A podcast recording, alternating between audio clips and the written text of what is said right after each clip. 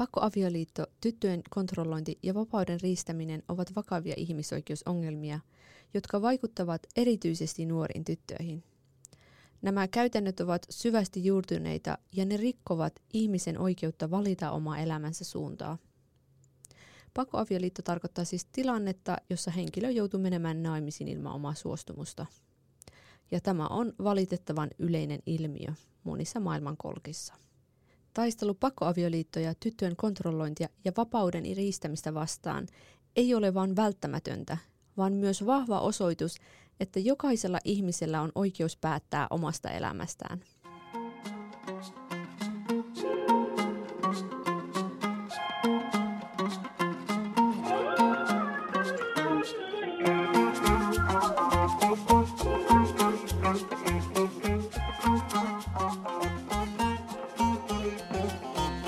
Tervetuloa Rosin kapinallinen kurdi podcastin pariin. Mä oon Rosin Birzoi ja tänään keskustellaan Sara Al Husainin kanssa pakkoavioliitosta, tyttöjen kontrolloinnista ja hänen kirjoittamasta kirjasta. Sara on ihmisoikeusaktivisti ja vuoden 2021 pakolaisnainen. Hän on rohkeasti jakanut omaa tarinansa, jotta me voimme ymmärtää tätä ilmiötä paremmin. Sara, sä oot kirjoittanut kirjan Huono tyttö. Voisitko vähän enemmän avata, mistä tämä kirja kertoo? Mä oon kyllä itse lukenut, mutta jos kuulijoilla vähän avaat. Joo, ensinnäkin kiitoksia, että pääsen olemaan tässä sun podcastissa. Olen kuunnellut aikaisemmin niitä aikaisempia jaksoja. Oli tosi mielenkiintoisia keskusteluja. Kiitos, ihana, että sä tulit tänne. On kunnia saada sut vieraaksi. Kiitos, ihana päästä ja muutenkin keskustella sunkaan näistä aiheista. Mä kirjoitin ton kirjan Huono tyttö. Se käsittelee pakkoavioliittoa ja mun omakohtaista kokemusta. Ja siinä mä vähän niin kuin halunnut avata sitä, että miltä tuntuu olla pakotettu. Ja totta kai mä oon koulutuksissa siis aikaisemmin puhunut näistä asioista, mutta sitten on tullut sellainen tunne, että ei olla oikeasti sisäistetty, että mitä pakkoavioliitto oikeasti pitää sisällään tai miltä se tuntuu ja miksi se on hyvin tärkeää, miksi on hyvin tärkeää kohdata ne pakkoavioliiton uhrit ja myöskin tukea heitä ja miksi on tärkeää nostaa tätä aihetta aktiivisemmin ihmisten tietoon. Niin mä päätin kirjoittaa kirjan, joka avaa sitten hyvin yksityiskohtaisesti sitä, että mitä on kohdannut ja miten ne hetket etenee ja miltä tuntuu, kun sä oot huoneessa yksin ihmisen kanssa, jota et halua. Ja kun hän sitten tekee sulle mitä tekee niin ja sulle ei mitään sanomista sen asian kanssa, niin miltä se tuntuu.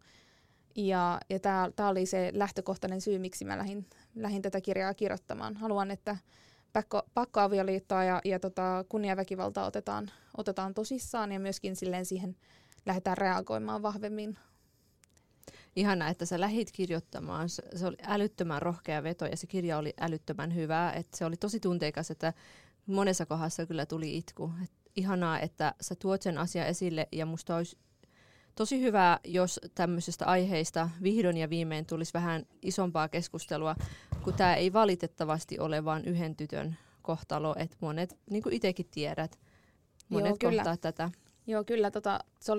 Se olikin just sitä, mitä mä halusin lähteä korostamaan, että se ei ole vain minun tarina, mutta helpoimmin sitä ilmiötä voi ehkä avata ihmiselle, joka ei ole kohdannut sitä just tälleen avaamalla tarinan muodossa sitä, että mitä on tapahtunut ja selventää, että miltä se tuntuu, koska mä huomasin, kun on niissä koulutuksissa, sullahan on tietty aika niin. Ja sitten kun sä pidät sen koulutuksen tai sen sun osan sitä tapahtumaa, niin se on jotain 20-30 minuuttia ja sitten siinä silleen tiivistetysti haluat avata viranomaisille ja järjestöille, että miksi näin on käynyt ja miksi on hyvin tärkeää reagoida näihin, ottaa tosissaan, jos nainen hakeutuu. Ja mä sanon nainen, koska tilastollisesti uhri on useimmiten nainen. Joo, mutta niin. Oli uhri sitten, mikä kuului mihin tahansa sukupuoliryhmään, niin kuitenkin niin häntä pitäisi auttaa ja kuunnella. Samaa mieltä. Joo, ja se oli ehkä se haastava juttu siinä, että kun on se rajoitettu aika puhua siitä, niin miten pystyy tuomaan sen asian enemmän kuin vaan, että hei, näin on tapahtunut, ja avata sitä tunnetta, koska se oli tosi, koska se sisältää tunteita, se sisältää, näitä kauheita hetkiä, jotka eivät katoa, vaikka sä pääset siitä sitten pois. Mm. Niin sitä mä myös mun kirjan avulla halusin avata, että nämä on sellaisia tapahtumia, jotka elää sen jälkeenkin, kun pääset niistä pois. Mutta myöskin halusin rohkaista niitä ihmisiä, jotka saattaa olla samassa tilanteessa tai on elänyt saman tilanteen tai on pelkää, että joutuu saman tilanteeseen, että hei, että on tästä ulospääsyä ja hakekaa apua ja myöskin sitä, että emme pysy hiljaa, että rohkaista heitä tulee ääneen. Varmasti tuosta on monille apua, että vaikka mulla itselle ei ole koskaan ollut pelkoa, että joutuisin kokemaan pakkoavioliittoa, mutta kun kuuntelin sun kirjaa, niin kyllä se monella tavalla, kun siinä on kuitenkin paljon sitä naisten kontrollointia kunnian nimellä, niin kyllä mä osasin samaistua tosi monen kohtaan. Ja sitten se, miten rohkea sä oot ja se, että lähitällisenä naisena tosi vaikea tuoda omaa ääntä esille. Ja sitten se, minkälaista helvettiä sä kävit läpi ja sitten miten sä yrität tuoda niitä asioita esille ja tehdä työtä sen eteen, että joku toinen ei joutuisi samanlaista kokemaan tai pääsisi nopeammin pois. Mä uskon, että monet voimaantuu ihan varmasti. Mä toivon, että ihmiset saa siitä jotain irti. Oli se sitten silleen, että avartaa heidän elämänkatsomusta ja maailmankuvaa ja näkemystä. Ja tai sitten silleen, että on henkilö, joka on lähi-itäläistaustainen ja lukee sen ja sitten on silleen, hei, mä tiedän jonkun tai oon elänyt tämän läpi tai oon kokenut jotain edes samanlaista, niin kuin sä sanoit, että siinä on, että mä oon koittanut kuvastaa sitä pakottavaa kontrollia ja sitä, että miten vaikeaa on irtaantua islamista ja myöskin sitä, että minkälaisia haasteita sä sitten kohtaat ja miten kaikki ei ole niin mustavalkoista myöskään, että on näitä nyansseja, on ihmisiä, jotka eivät ole täysin hyviä, mutta ei täysin pahojakaan. Et ihmisyydessä näkyy just näitä, eri sävyjä. Ja sitä mä vähän niin kuin koitin siinä myös korostaa. Ja myöskin se, että tämän sä varmasti tiedät ja ymmärrätkin, että lähi-itäläistaustaisena, kun vaikka kohtaakin jotain vaikeuksia, niin tosi vaikeaa katkaista mitkään välit perheeseen ja semmoisia hyvin tärkeisiä ihmisiä. Ehkä mä halusin myös sitäkin tuoda, että miten se ei vaan ole niin yksinkertaista, erityisesti silleen vielä, kun on pakolaisena tullut, että sulla on se tietty ryhmä ja yhteisö ja perhe on yleensä se, johon sä nojaudut. Ja sitten mä itse näen sen niin, että kun näkee sen, että sä et vaan näe sitä tekoa. Esimerkiksi se, että vaikka puhutaan siitä, että mun omat vanhemmat on vaikka kontrolloinut mua sen takia, että muut ihmiset ei puhuisi. Et mä en näe vaan sitä tekoa, vaan mä näen mun vanhempia, niiden historiaa, miten ne on elänyt, miten itse ne on ollut sen järjestelmän, sen rakenteellisen niin kuin syrjinnän uhreja. Ja sitten se, just niin kuin sä sanoit, että ollaan pakolaisia, niin mä oon nähnyt, että miten pakolaisena, minkälaista helvettiä ne on joutunut käymään läpi, että ne on saanut meille ruokaa, että saanut vaatteita, että kaikki tämmöinen, niin sä et pysty vaan ajattelemaan, tai moni meistä, mitä me ollaan sunkin kanssa keskusteltu, me ei pystytä vaan katkaisemaan välitettä, koska ne oli tällaisia, niin mä en halua olla missään tekemisiä. Joo, ei. Mulla on tosi vaikeaa tehdä niin, koska henkilökohtaisesti mun perhe on hyvin rakas. Et kyllä mulla on ajoittain sellaisia hetkiä, joilla on pakko ottaa etäisyyttä ihan sen oman hyvinvoinnin takia. Mutta sitten kyllä jotain, siinä on paljon tunteita, että ei edes pysty kuvastamaan. Mä yritin kirjasta vähän niin kuin avata, mutta mä en tiedä sit onnistuinko siinä sitten miten hyvin, mutta kuitenkin, että se ei ole niin yksinkertaista ja sen takia mä vielä korostankin, että näistä puhuminen, että miksi siihen on hyvä saada muitakin ihmisiä kuin ihmisiä, jotka vaan kohtaa tai on kohdannut kunniaväkivaltaa, koska jos me odotetaan vaan, että he tulee ja puhuu siitä, ja se on tärkeää, että he pääsee ääneen, totta kai. Totta kai. Mutta sitten se, että tiedätkö, jos sä kaiken tämän jälkeenkin joudut omalla nimelläsi, joudut omalla tiedätkö, kasvoilla, tulee tiedätkö, julkisuuteen ja puhumaan, niin ei se todellakaan ole helppoa. Ei, ja sitten olisi ihanteellinen tilanne olisi se, että näistä asioista puhuttaisiin, eikä aina meni siihen, että joku ihminen, joka on joutunut kokemaan sitä, että tulee esille niin, ja puhumaan. Että... Ja sitten mä mietinkin tosi paljon sitä, että kun puhuu nyt tästä, niin sitten susta tulee se tyyppi, tiedätkö, joka on kohdannut kunniaväkivaltaa tai pakkaavia liittyä. Mutta sitten samaan aikaan mä en halua, että kukaan ei ole tiedätkö, puhumassa näistä asioista ja sitten vaan jää jotenkin, tiedätkö, että ei tätä oikeasti tapahdu tai hyvin vähän tai nämä on yksittäistapauksia, joita harvemmin näkyy ja tälleen, koska mä en halua, että sitä tiedätkö, että ihmiset, jotka kohtaa tätä, ja mä tiedän, mä en ole ainut, joka on puhunut näistä asioista. On paljon ihmisiä, jotka on puhunut, mutta se uupuu siihen, tiedätkö, että varmasti. On tällaista tiedätkö, hirveätä askelia, että sä pääset ääneen. Ja sitten kun sä pääset ääneen, niin munkin kohdalla mä koen, että mun piti kirjoittaa kirja. Joo. Sekin on jotain. Tulee kuulluksi. Niin, että tulee kuulluksi ja silleen kuulluksi myös niissä tiedätkö, tai pystyy ja kokee, että pystyy tuomaan ne nyanssit. Kokee, että pystyy tiedätkö, kuvittamaan sen tapahtuman sille toiselle, joka ei ole kokenut sitä. Ja myöskin, tiedätkö, ihan vaan se, että miten suuri voima on sua vastassa. Ja sitten sekin, että sä joudut niin paljon, sä et pysty vaan tuomaan sitä asiaa esille. Sun pitää miettiä niin monta asiaa, että maahanmuuttajataustana sun pitää miettiä, että miten sä tuot sen asian esille, että sä saat oikeanlaista reaktiota sille, että sä et lisää rasismia omia kohtaan. Joo, tai sitten että sä et saa lisää kuraa niskaan. Kyllä, omalta niin. Monet ei ymmärrä, miten helvetin vaikea nämä on niin, meikäläisille. Niin, sun pitää tasapainottaa niin monta eri aspektia. Kyllä. Ja tää on yksi juttu, mitä mä oon miettinyt tosi pitkään myös. Ja yksi syy, miksi mä en ole puhunut aikaisemmin, mä oon miettinyt, että mä haluaisin puhua. Anteeksi. Haluaisin puhua, mutta sitten tiedätkö, yksi syy, miksi mä en puhu, on just se, että miten sitten minun sanomisia käytetään. Ymmärrän. Toisiaan vastaan, ja sehän ei ole se, mitä mä haluun.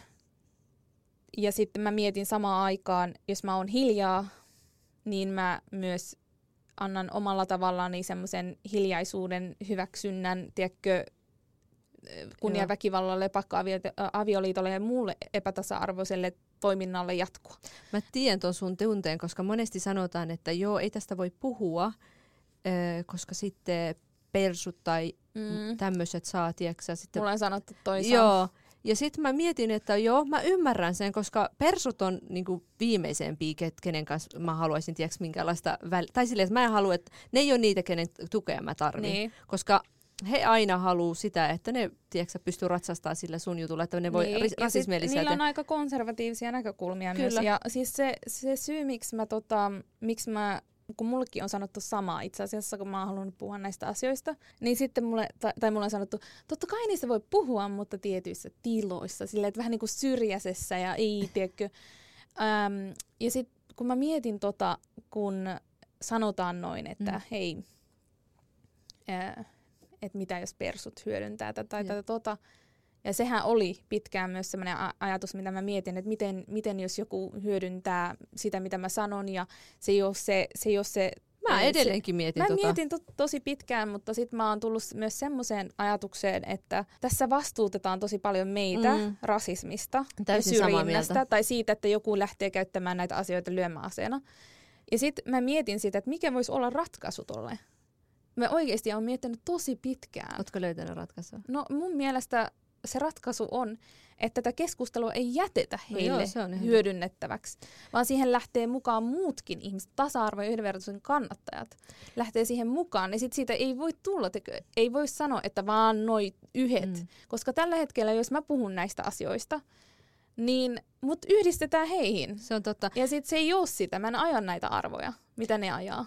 Siis mä oon puhunut kans monessa paikassa just tuosta, että se valta pitää ottaa takas. Meidän pitää puhua itse siitä. Nämä vasemmistoakselilla olevat ihmisten pitää tulla puhumaan. Kyllä. Nämä ihmiset, jotka puhuu tasa-arvosta ja antirasismista, niiden pitäisi tulla puhumaan Kyllä. ja tukea meitä.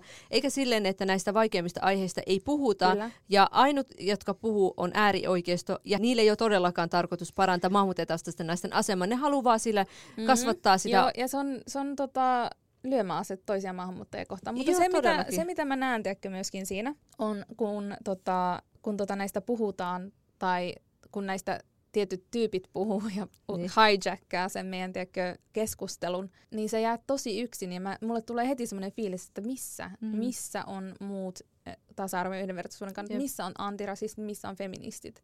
Jep.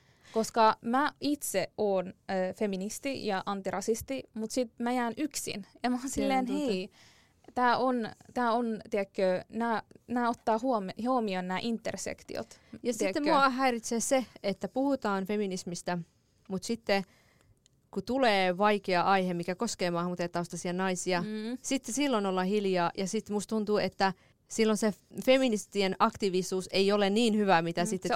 Sut ohitetaan. Joo, mä ymmärrän, että siinä voi olla pelkoa, mutta sitten samalla tavalla, kun me pystytään kritisoimaan kristinuskontoa, äärioikeistoa täällä Suomessa, meidän pitäisi pystyä kritisoimaan niitä tahoja, niitä asioita, jotka vaikuttaa maahanmuuttajataustaisten tyttöjen ja naisten elämään, niin missä se keskustelu on? Mua häiritsee todella paljon, koska mun mielestä me ei voida puhua tasa-arvon edistämisestä, jos me maahanmuuttajataustaiset tytöt ja naiset on unohdettu siinä, että me ollaan hiljaa. Tai me meidät syystetään johonkin nurkkaan ja Joo. nyt voitte puhua. Siellä voidaan piilossa puhua. Ei. Mä haluan muutoksia, mä haluan, että nämä asiat muuttuu, että ne normalisoidaan sitä keskustelua, niin eihän se tule tapahtumaan, jos aina pitää miettiä, että äärioikeisto ei käytä sitä lyömäasena. Meidän pitäisi ottaa se keskustelu. Oikeasti se on jotenkin tosi turhauttavaa. Sitä mä tässä koitan ja sitä sä tässä koitat ja sitä moni muukin tässä koittaa tällä hetkellä. Mä uskon, että on lähdössä tämmöinen liike. Tiedätkö, mä näen sen, että nyt useampi meistä ei enää jaksa sitä, että meidät vastuutetaan näistä. Jos joku ottaa sen, mitä me sanotaan, että me puhutaan ihmisoikeuksista, tasa-arvosta, yhdenvertaisuudesta, meidän kokemuksista, meidän kohtaamista, vaikeuksista ja haasteista, koska mähän hirveän loukkaava, kun joku sanoo sulle, että ai sä tiedätkö, vaan et tykkää omasta kulttuurista. Tai häpeä, joo, toi on tai, todella raivostuttavaa, voi saakeli. Ja sitten tiedätkö, ja sitä tulee suunnasta ja toisesta, sitä tulee jopa omilta, siis yhteisön omilta jäseniltä. Ja sitten kun sitä tulee, ja sitten mulle tulee, se on niin iso loukkaus, koska mä oikeasti, mä en häpeä lainkaan, mehän keskustellaan, kun me keskustellaan aina sille tekee kaikkea Lähi-itä vibes. Ja sitten tiedätkö sä mitä, tää on tosi, niin kuin mun mielestä tää on tietynlainen tapa kontrolloida ja hiljentää toista ihmistä. Vähätellään koska, sitä, että mikä on se mitkä on sun aikeet. Ja, koska jos sä rakastat sun kulttuuria, niin sun pitää hyväksyä kaikki. Eihän kulttuurin kuuluu väkivaltaa tai muuta epäoikeudenmukaista asiaa, että jos niissä on, niitä pitää edistää. Eihän voi sen kulttuurin varjolla olla loputtomiin hiljaa. Mä rakastan Kurdistani yli kaiken oikeasti. Kurdin kulttuuri, musiikki ja ruoka. Mutta ne asiat, jotka heikentää ihmisoikeuksia, mä oon valmis milloin vaan heittämään niitä pois. Niin. Se ei ole mun kulttuuria. Sillä ei mua voi hiljentää. Niin, ja samalla tavalla mä koen toi myös ulkoistaa meidän kulttuurista. Että ihan kuin silleen, koska koska nähdään, että ensinnäkin se on hyvin rasistinen näkökulma, että tämä on teidän kulttuuri, tämä vaan kuuluu teidän kulttuuriin. Ja anteeksi, mun on pakko, ja sitten just munkin mielestä se on rasistinen siinäkin mielessä, että me ollaan ihan kuin me oltaisiin jotain villieläimiä, että me ei pystytään muita kontrolloimaan itseä. Niin. Ja siis mä näen, ja sitten myöskin se, että tiedätkö, että se ulkoistaa sut sun kulttuurista jotenkin sillä, että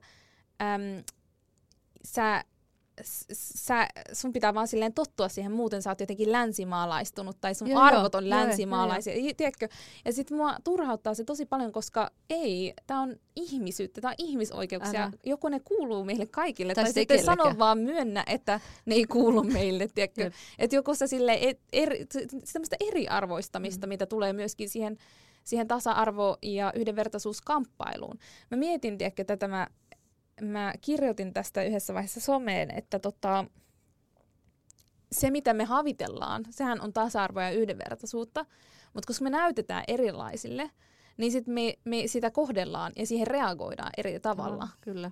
Niin niin se sanoo tosi paljon niistä, jotka reagoi siihen eri tavalla. Ei meistä, jotka halutaan sitä yhdenvertaisuutta ja tasa-arvoa. Niin sitten mä mietin tässä silleen, että miten kauan tämä voi jatkua, että on tämmöinen, että ohitetaan ja esitetään, ei huomata tai kyllä. Ja sitten se on tosi jännä, koska kun mä istun ihmisten kanssa muuten, niin ne sanoo mulle, kun ei ole esimerkiksi somessa tai jossain, niin että tosi tärkeitä asioita ajat.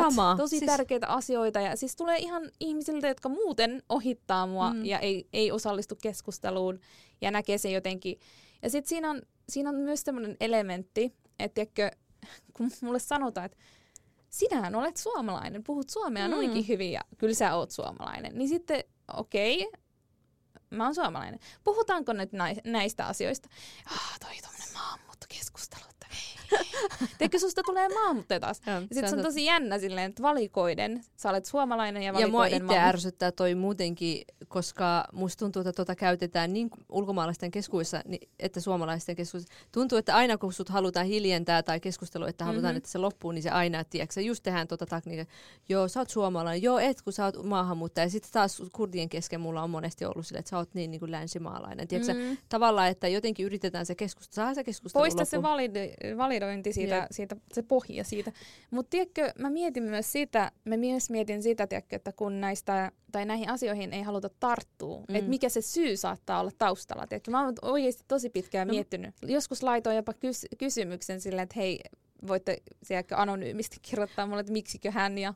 Mä oon kysynyt tätä kysymystä. Minkälaisia vastauksia olet saanut? Nämä on ollut ihan niinku poliitikkoja, että tavallaan, että niiden olisi kuulunut, tiedätkö, puhua näistä ja sitten vaikuttajia ja sitten tämmöisiä, niin mulle on sanottu, että on tosi hankalaa mennä, kun itse ei kuulu siihen. Esimerkiksi maahanmuuttajataustaisista näistä asioista on vaikea puhua, kun itse ei ole vähemmistön jäsen ja ei tiedä niistä asioista, pelottaa mennä puhumaan aiheesta. Esimerkiksi vaikka sanotaan poliittinen islam, että me ei ne uskalla. Sitten monet on just se, että kuulema jotkut jopa maahanmuuttajataustaiset on ollut tyytymättömiä, että niistä tietystä asioista puhutaan, että se keskustelu on ollut. Ja sitten myös se, että ei haluta äärioikeistolla antaa. Ja sitten myös se on se toki, että Suomessahan on ollut pitkään, että ei puhuta noista asioista, että ihan ennen oli, että varsinkin maahanmuuttajataustaisten asioista ei puhuta yhtään mitään. Ja mä oon saanut vähän samankaltaisia vastauksia, niitä tuli moni hyvin erilaisilta tahoilta, ettei osa taisi olla jotain ehkä puoluepolitiikassa aktiivisia, mutta muuten tiedätkö, ihan tavantaan lailta. Ja mä mietin sitä myös, ja tulisi vähän samankaltaisia vastauksia, että ei uskalleta tai ei haluta viedä sitä keskustelua tai niin poispäin. Mutta sitten mä mietin sitä, että samat tahot kuitenkin ajaa tasa-arvo ja yhdenvertaisuutta. Niin sitten mä mietin sitä, että kuitenkin yhdenvertaisuuden ajamisessa on vähemmistöjen äänten korostaminen. Niin miksi sitten, jos ei se ole siitä, että näistä asioista ei ole nyt vähemmistötaustaisia, jotka puhuu, esimerkiksi minä, sinä, moni muukin, niin että me ollaan täällä, me ollaan äänessä, mutta missä sitten tämmöinen edes semmoinen tuki.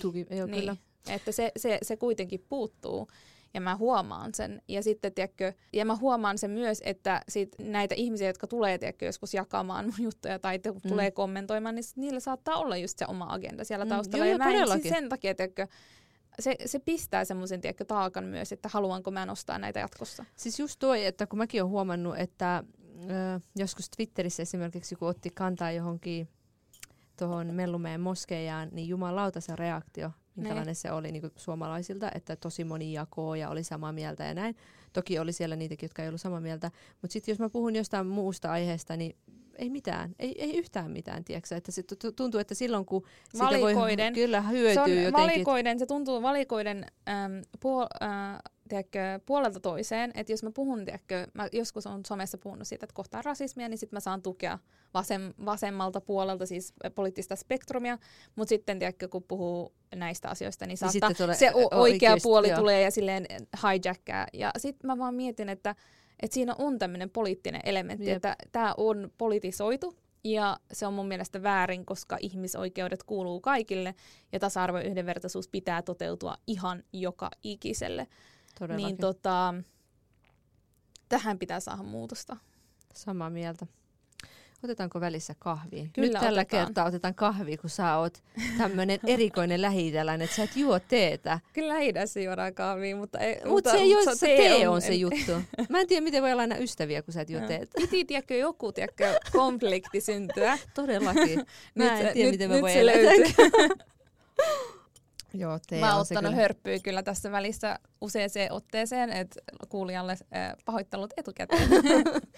Ei se mitään. Tai jälkikäteen nyt, kun tää on kuitenkin. Mut joo, siis mulla oli tarkoitus, kun mä oon kuunnellut sitä sun kirjaa, ja mä oon ottanut semmosia pätkiä, mikä musta olisi mielenkiintoista keskustella siitä, koska nämä on semmosia asioita, mikä on pistänyt mutkin joskus ajattelemaan. Okei. Okay. Ja sit ylipäätänsä ne, mikä herätti, että nämä, en tiedä sit se keskustelun tiedätkö, rakenne voi mennä nyt toisiin, kun tälleen keskustelee, mutta pahoittelut siitä. Mutta yhdessä ihan alussa sä puhut siitä, kun että sä olit niin kyllästynyt ja tyytymätön kaikkeen, että sä itkit sitä naiseuttasi. Mm-hmm. Muistatko? Joo, kyllä. Vessassa. Joo. Siis tää on asia, mitä mä oon itekin monesti, tiedätkö, miettinyt. Mä oon ollut niin turhautunut siihen olla nainen, että kaikki mitä sä teet, aina sille löytyy joku syy, miksi sä et voi tehdä, koska sä oot nainen. Ja sit sä oot aina silleen semmoisen katselun ja semmoisen arvioinnin kohteena. Joo. Joo. Ja mä mietin sitä, että kuinka moni täällä Suomessakin oleva maahanmuuttajataustainen tyttö miettii tuota samaa asiaa. Ja ylipäätänsä, vaikka Lähi-idässäkin, kuinka moni nainen oikeesti miettii, että olisinpa mies. Elämä olisi niin paljon helpompaa oikeesti. Mä muistan, että tiedätkö, että mä yhdessä vaiheessa lapsena aloin pukeutua enemmän poikamaisesti. Ja se oli just silleen, että mä halusin mielessäni ehkä just ollakin, mutta se johtui siitä enemmänkin, että mä tiesin, että pojilla oli enemmän oikeuksia kuin mulla tyttönä. Oli enemmän vapauksia kuin mulla tyttönä. Niin sitten ja mulla oli hetkiä, jolloin mä rukoilin Jumalalta, että mä heräisin päiväunilta poikana. Ja mä en kirjoittanut niitä kaikkia kohtia, koska mä halusin kuitenkin. Tiedätkö, tuosta kirjastakaan on paljon sellaista pakottavaa kontrollia, joka ei näy. Tai tiedätkö, en ole saanut sitä kirjoitettua. Voitko, anteeksi kun keskeytän, monille tämä voi olla ihan outo termi. Tuntematon, voisitko sä vähän avata? Pakottavaa kontrollia, joo, et voin totta kai avata. Se on sellaista, tiedätkö, kontrolloinnin tapaa, jolla nuorta tyttöä tai poikaakin kontrolloidaan sen perusteella, että saatetaan kontrolloida vaatetusta, saatetaan kontrolloida, että mihin aikaan ne menee ulos, mitä ne tekee, mitä ne sanoo, pääseekö ne käyttää tällaisia digitaalisia laitteita, esimerkiksi kännykkää, konetta, mihin aikaan ne tulee, mihin aikaan ne menee. Ja sitten se saattaa olla sellaista, ei se ole sellaista, että ennen 10 tulet kotiin, vaan se on enemmän sellaista, että saatat suoraan koulun jälkeen heti kävellä kotiin. Joo. Että et saa olla välttämättä edes minnekään mennä, eli se johonkin kirjastoon opiskelemaan tai jotain sellaista. Sulla pitää olla validi syy sille sun uloslähylle. Hyvin monipuolisesti se näyttäytyy, se pakottava kontrolli, mutta tässä nyt pari esimerkkiä. Joo.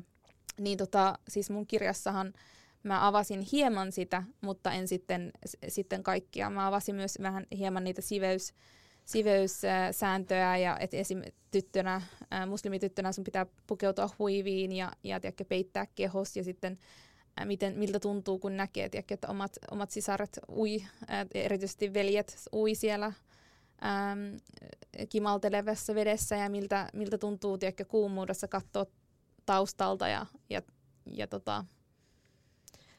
olla omalla tavalla kateellinen. Ei silleen, että en mä halunnut sitä pois mun veliltä, mutta kyllä mä mietin siinä, että miksi en minäkään saa. Toi on todella surullista, että tytöiltä ja naisilta jää niin paljon kokematta tämän saakelin siveyskulttuurin vuoksi. Ja sitten se, että kuinka suuri sen vaikutus on täällä Suomessakin. Kyllä. Aika monen tytön kyllä elämään vaikuttaa. Kyllä. Ja sitten musta tuntuu, että sitä keskustelua ei ole ollenkaan. Joo, miten paljon meidän, elämän valintoja, mihin kaikkeen se vaikuttaa. Että vaikka mä esimerkiksi itsekin, kun vaikka musta tuntuu, että mun perhe on ollut liberaaleja, että mä oon päässyt tekemään paljon asioita, mutta se on niin syvällä niissä rakenteissa.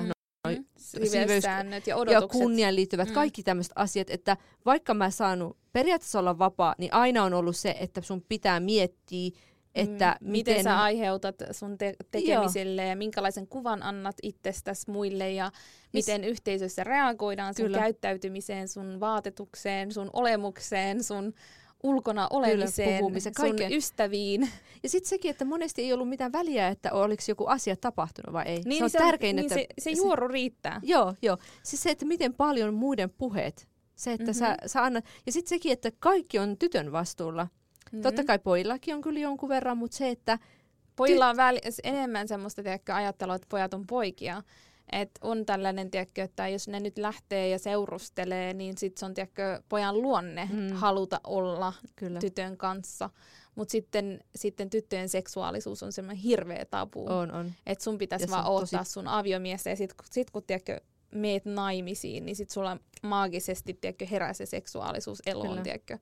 Tosi semmoinen tyttöjen ja naisten seksuaalisuuden kumoaminen ja peittäminen. Mun mielestä monesti tytöt yritetään tukahduttaa kaikilla, että ei ole mitään semmoisia, että sä et pääse kasvamaan itsenäiseksi nuoreksi, joka etsii itseään, omaa seksuaalisuutta. Siis moni asia jää määrittelemättä. Mä huomasin, että miten paljon tämmöinen, ei vaan oman perheen, vaan yhteisön ja islamista tulevan säännöksien mukaan mulla on kuva hyvästä tytöstä ja huonosta tytöstä. Ja tästä lähteekin se kirjan nimi, Huono tyttö.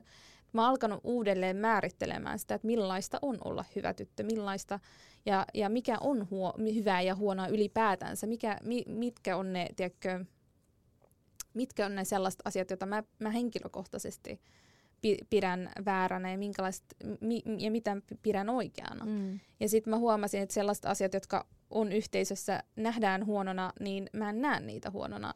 Ja silleen, että mä en voi kollektiivisesti hyväksyä sitä muiden määritelmää. Ja sitten mä kamppailin tämän kanssa tosi paljon, että en mä näe tota huonona. Ja musta tuntuu, että kaikki mikä olisi sun oma identiteetin kannalta hyväksi. Kaikki se on huonoa. Jos sä haluat etsiä omaa seksuaalisuutta, se on huono. Jos sä oot semmoinen rohkea nainen, joka tuot asioita esille, sä oot huonona ihminen, huono tyttö. Se, että pukeudut, tanssit huono tyttö. Syöt tosi silleen. Mä oon huomannut, erityisesti Irakissa mulle tapahtui niin, että mä en saanut syödä. Ihmiset oli silleen, että syöt jäätelöä. Tää tarkoittaa jotain, sä viestit sillä. Tuot pullosta vettä, se näyttää penikseltä. Ei siis mieti, miten paljon meitä seksuaalisoidaan. Niin siis ihan kaikkea. Sit sä voit olla ihan päästä varpaisiin, peität koko kehos, mutta se ei estä mitään. Siis tuosta tuli mieleen tuosta peittelemistä, kun sä sanoit yhdessä kohdassa siinä kirjassa, että te olitte koulusta tulossa, jollain tytöllä oli sukat silleen, että näkyy, oliko niin kuin, että hameen ja... Niin, ja hameen ja sen koulumekon ja sukkien väliin jää semmoinen 5-10 sentin ihon kaistalle. Ja se aiheutti hirveän älämölön.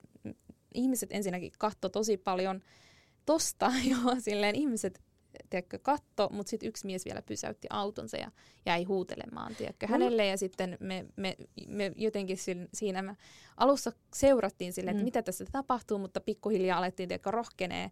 Mehän ollaan teinejä, mutta sitten oltiin silleen, että pidä sinä sun silmästä poissa tytöistä ja pian ne tiessä ja lähdettiin tämmöiselle puolustuskanalle, mutta ei me tietenkään sanottu puoltakaan, mitä se mies sanoi meille sitten. Siis toi on todella surullista, että miten toksista toi on.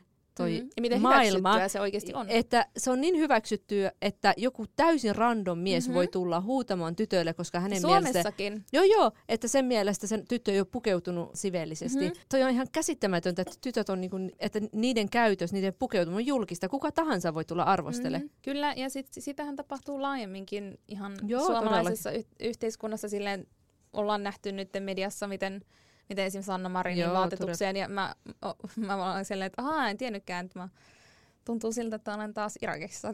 Nämä kommentit oli oikeasti hyvin konservatiivisia, ja ne tuli niiltä just ihmisiltä, jotka on konservatiivisia, jotka muuten esittävät ajavansa naisten oikeuksia, ja ne kommentoi sitten kehoa, ja sitten mä vaan silleen, että tämän takia mä en halua, että sä otat haltuun tämän keskustelun. Mutta tiedätkö, sitten samaan aikaan se on sitten se mittakaava. Lähi-itäläiset tytöt, ei välttämättä kaikki, on paljon myös sellaisia, jotka tulee tämmöisistä liberaaleista perheistä, joilla on enemmän ehkä vapauksia kuin toisilla. Mm. Mutta siis kyllä moni meistä kohtaa jonkinlaista kontrollia. Ja se, että tiedätkö mikä mua ihmetytti siinä, kun sä sanoit, että tästä ei keskustella paljon. Mua ihmetytti, että miten että tästä ei keskustella tiedätkö, kouluissakaan tai missään silleen ei, avata tällaista. Tiedätkö, joo, että, ei. Niin, mutta tiedätkö, aika ongelmallista silleen, että mäkään tiedätkö, pitkään en tiennyt, että tälle on termi. Sille, mitä mä koen. Tiedätkö, pakottava kontrolli. Ja miten pakottava kontrolli on kunniaa väkivaltaa myös. Ja kunniaa kontrollia.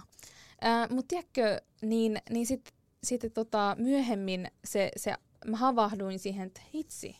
Koska mullakin on aina ollut sellainen kuva, että kunniaväkivalta on just ne tapaukset, ääripäät. Jotka niin ne ääripäät. Niin kuin nyt tämä pakkoavioliitto, jonka mä elin. Niin se on, tiedätkö, se. Ja sitten myös ne tapaukset, joista lukee, tiedätkö, lehdissä, tiedätkö, ne jäävuoren huiput.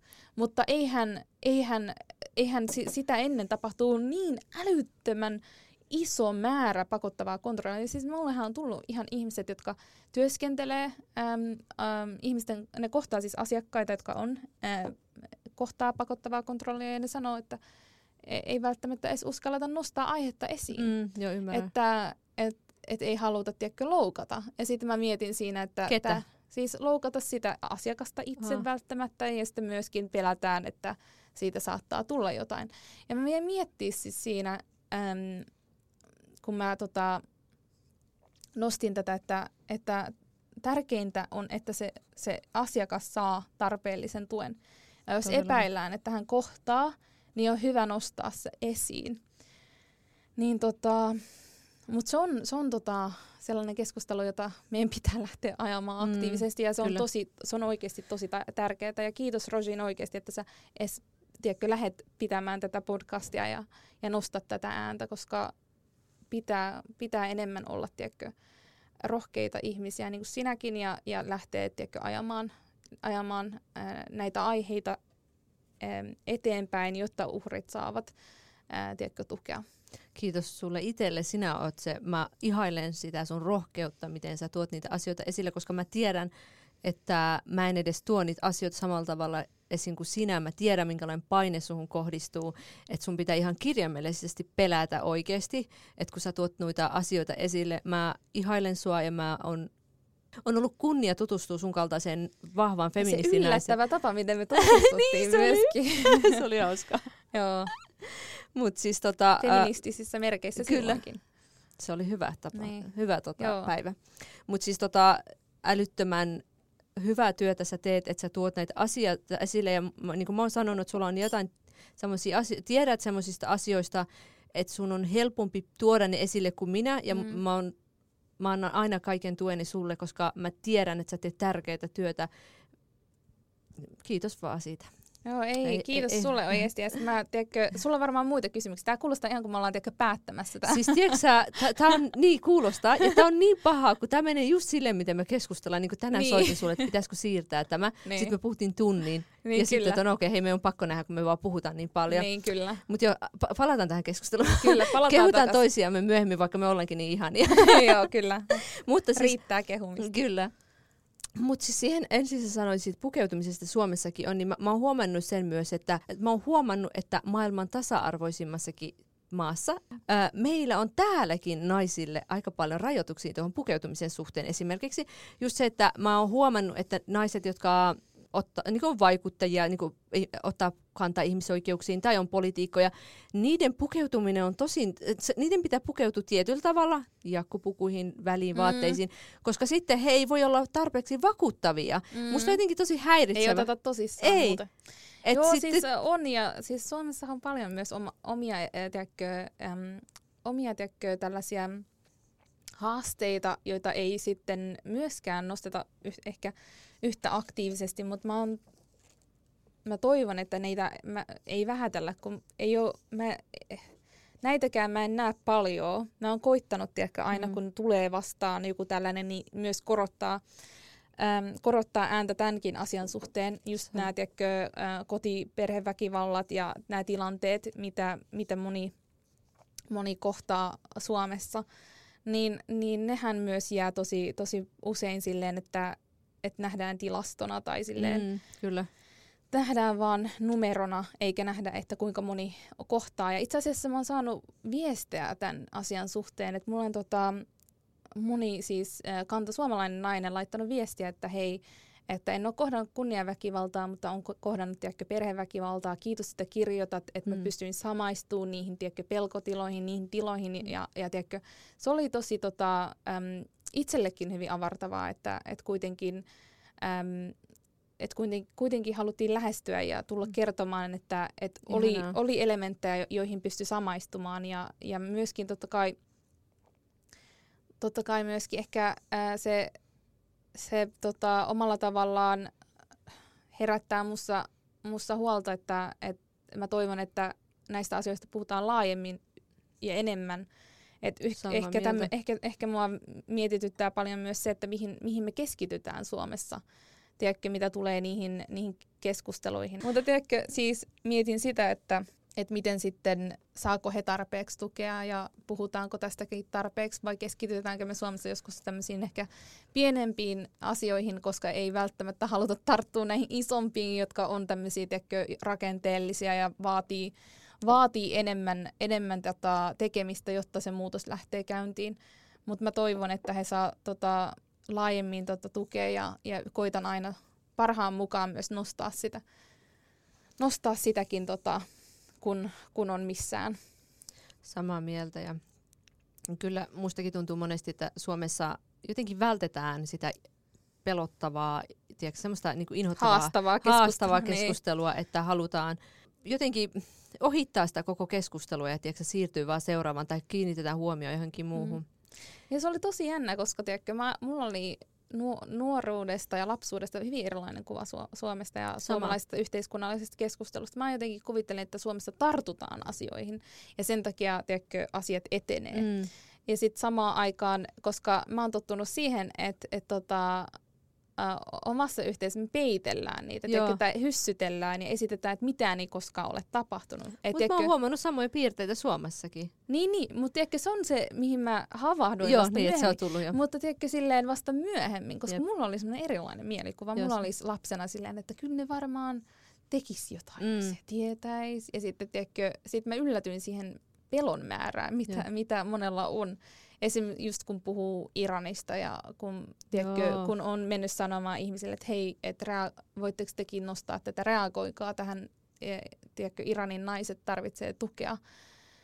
Et ne ei sano sulle, että me lahjoitatte jotain, ne vaan sanoo, että vaikka tiedätkö, retweettaa tai kirjoita julkinen post, tiedätkö, julkaisi jotain vaikka Instagramiin, Facebookiin, nosta aihetta, käytä hashtagia.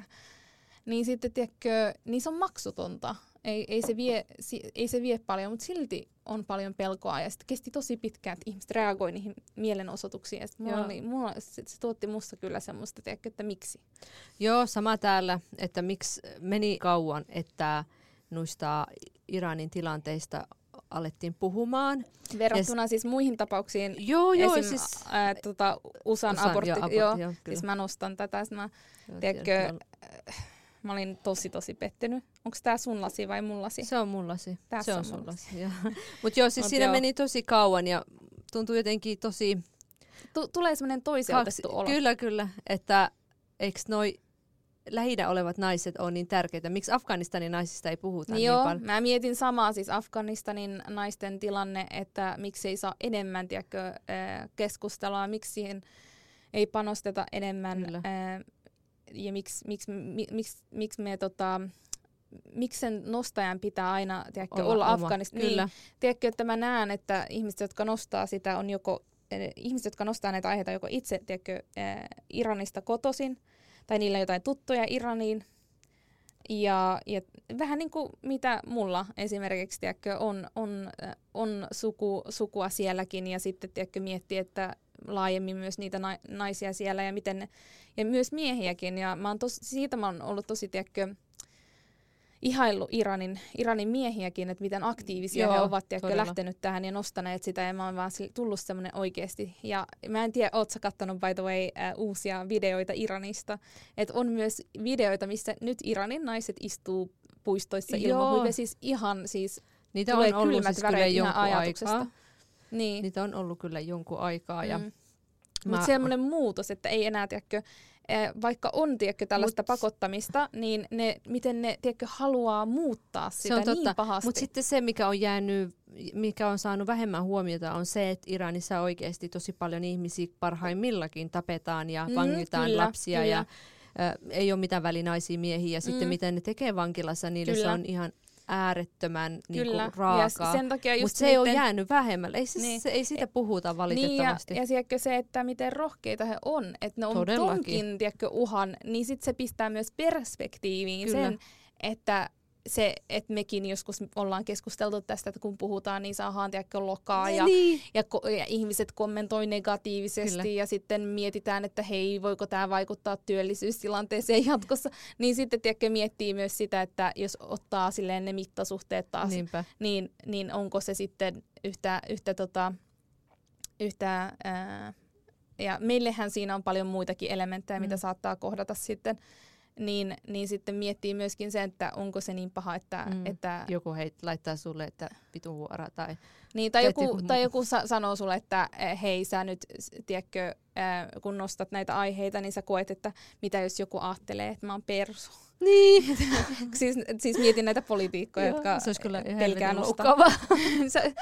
Varmasti, tiedätkö, myös jos oot poliittisesti toisessa puolueessa ja et halua, tiedätkö, et sua asiassa oidaan näiden tyyppien kanssa, mutta sitten kuitenkin, tiedätkö, silleen, että sä pystyt tiedätkö, ymmärtämään ne mittasuhteet, että mitä sä kohtaisit versus mitä tiedätkö, diasporassa kohdataan se on totta. Versus mitä sitten ihmiset siinä itse maassa kohtaa.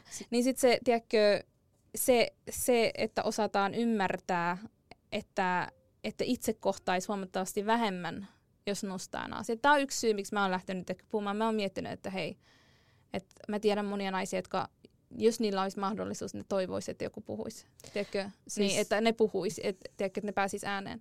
Niin sitten mä koen sen myös velvollisuudeksi, että oikeasti lähtee keskustelemaan näistä asioista. Mulla on sama juttu, että monesti mulle sanotaan, että miksi et voi pitää taukoa ja tiedätkö, vähän keskittyy omaan elämään. Sitten mä oon silleen, että musta tuntuu, että se on mun velvollisuus puhua niistä asioista. Ja sitten se, mitä sä sanoit aikaisemmin, että tällainen survivor guilt, tiedätkö? Joo.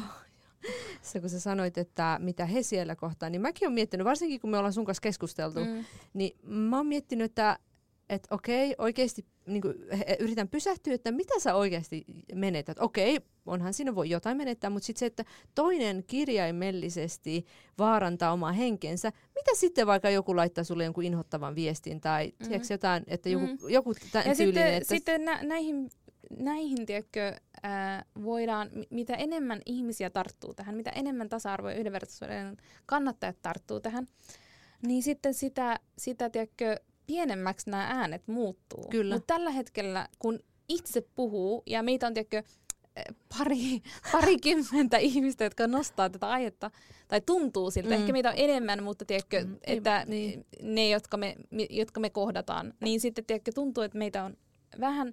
Ja sitten ne asiat, mitä me nostetaan, on ihmisoikeuksia, edistäviä asioita, ja silti ne ei saa samaa tukea muilta ihmisoikeuksia ajavilta ja edistäviltä tahoilta. Niin kyllä se on mun mielestä, tiedätkö, silleen, että mitä hemmettiä. Joo, se on todellakin. Kysymysmerkki on ilmassa. Niin, että kyllä tulee, että jotenkin tulee silleen, että halutaan, että tehdäänkö oikeasti niitä asioita oikeasta syystä, tai halutaanko oikeasti edistää niitä asioita, mistä ollaan puhuttu. Miksi sitten, kun olisi aikaa esimerkiksi vaikka tukea niitä Iranin tai Afganistanin naisia, miksi silloin se into ei ole ihan samanlainen, mitä vaikka puhutaan jostain muusta. En mä siis tarkoita, että kaikki naiset on tärkeitä, kaikista epäkohdista pitäisi puhua, mutta niin toi hiljentyminen ja se, että kauan meni, että alettiin puhumaan niistä Iranin asioista. Ja sitten ei voi sanoa, että se on se etäisyys, koska Yhdysvallatkin on kaukana ja silti siihen tartutaan. Niin tää on semmoinen, että etäisyys ei tule ole tämmöinen validi vastaus, mä tuun heti reaktoimaan sinne. Joo, mulla tulee, että onko tämä vaan vähän väärän värisiä. Tämä on itse asiassa, mitä mä itsekin mun kirjassa sanon, että eikö minun, tai mä kirjoitin silleen, että kumoaako mun ihonväri mun sukupuolen, eikö minun taistelu ole myös feminismiä.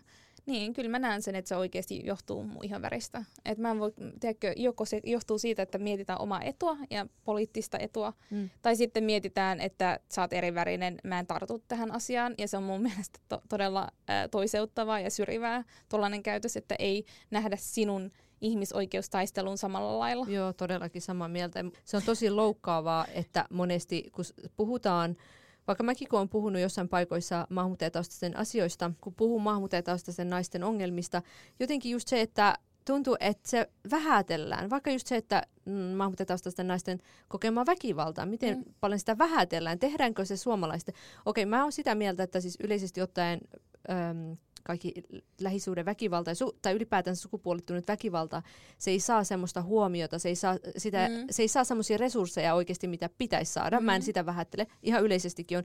Mutta musta tuntuu, että tummempien naisten kokemaa väkivaltaa vähätellään, siihen ei tartuta samalla lailla. Monesti yhteiskunnallisessa keskustelussa se jää silleen, tiedätkö. Tämä on niiden kulttuuri. Niin, siis mulla on sanottu, että tämä on teidän kulttuuria. Joo. Siis, ja se on tosi vähättelevää, se on tosi semmoista. Rasistista oikeasti. Joo, kyllä, ja se tulee semmoinen, tiedätkö, toiseutettu olo. Todellakin. Ja siitä mä mietin, että tuntuu siltä, että ihan kun Suomessa, kun näihin ei tartuta ja kun näihin ei reagoida, niin se luo musta sellaisen, tiedätkö, että on tasa-arvoa, joka on, tiedätkö, jonka kautta tiedätkö, me mennään ja on yhdenvertaisuuden kautta me mennään, mutta sitten on tasa-arvoa ja sitten on tätä yhdenvertaisuutta. Ja sitten se on meille tiedätkö, se tasa-arvo, että se ei tarvitse toteutua meidän kohdalla. Se on jotenkin silleen hieman semmoinen, jotenkin silleen, että no jossain vaiheessa kai sä aika korjaa tämän. Että kyllä varmaan jossain vaiheessa tekin saatte ne oikeudet tai tasa-arvo toteutuu teidän kannalta. Ja se on todella tiedätkö, järkyttävää, että miten moni jotenkin tiedätkö, näkee sen sellaisena, että, joo, että ei ole tarvetta tiedätkö, tarttua siihen samalla otteella. Ja sitten kun tämä ei ole vaan mun ja sun kokemus. Mä oon kuullut niin monilta, että vähätellään. Tästä aiheesta riittää keskustelua. Ja haluan, että kuulijat pääsevät kuuntelemaan koko tämän keskustelun, mitä me ollaan Saran kanssa käyty läpi.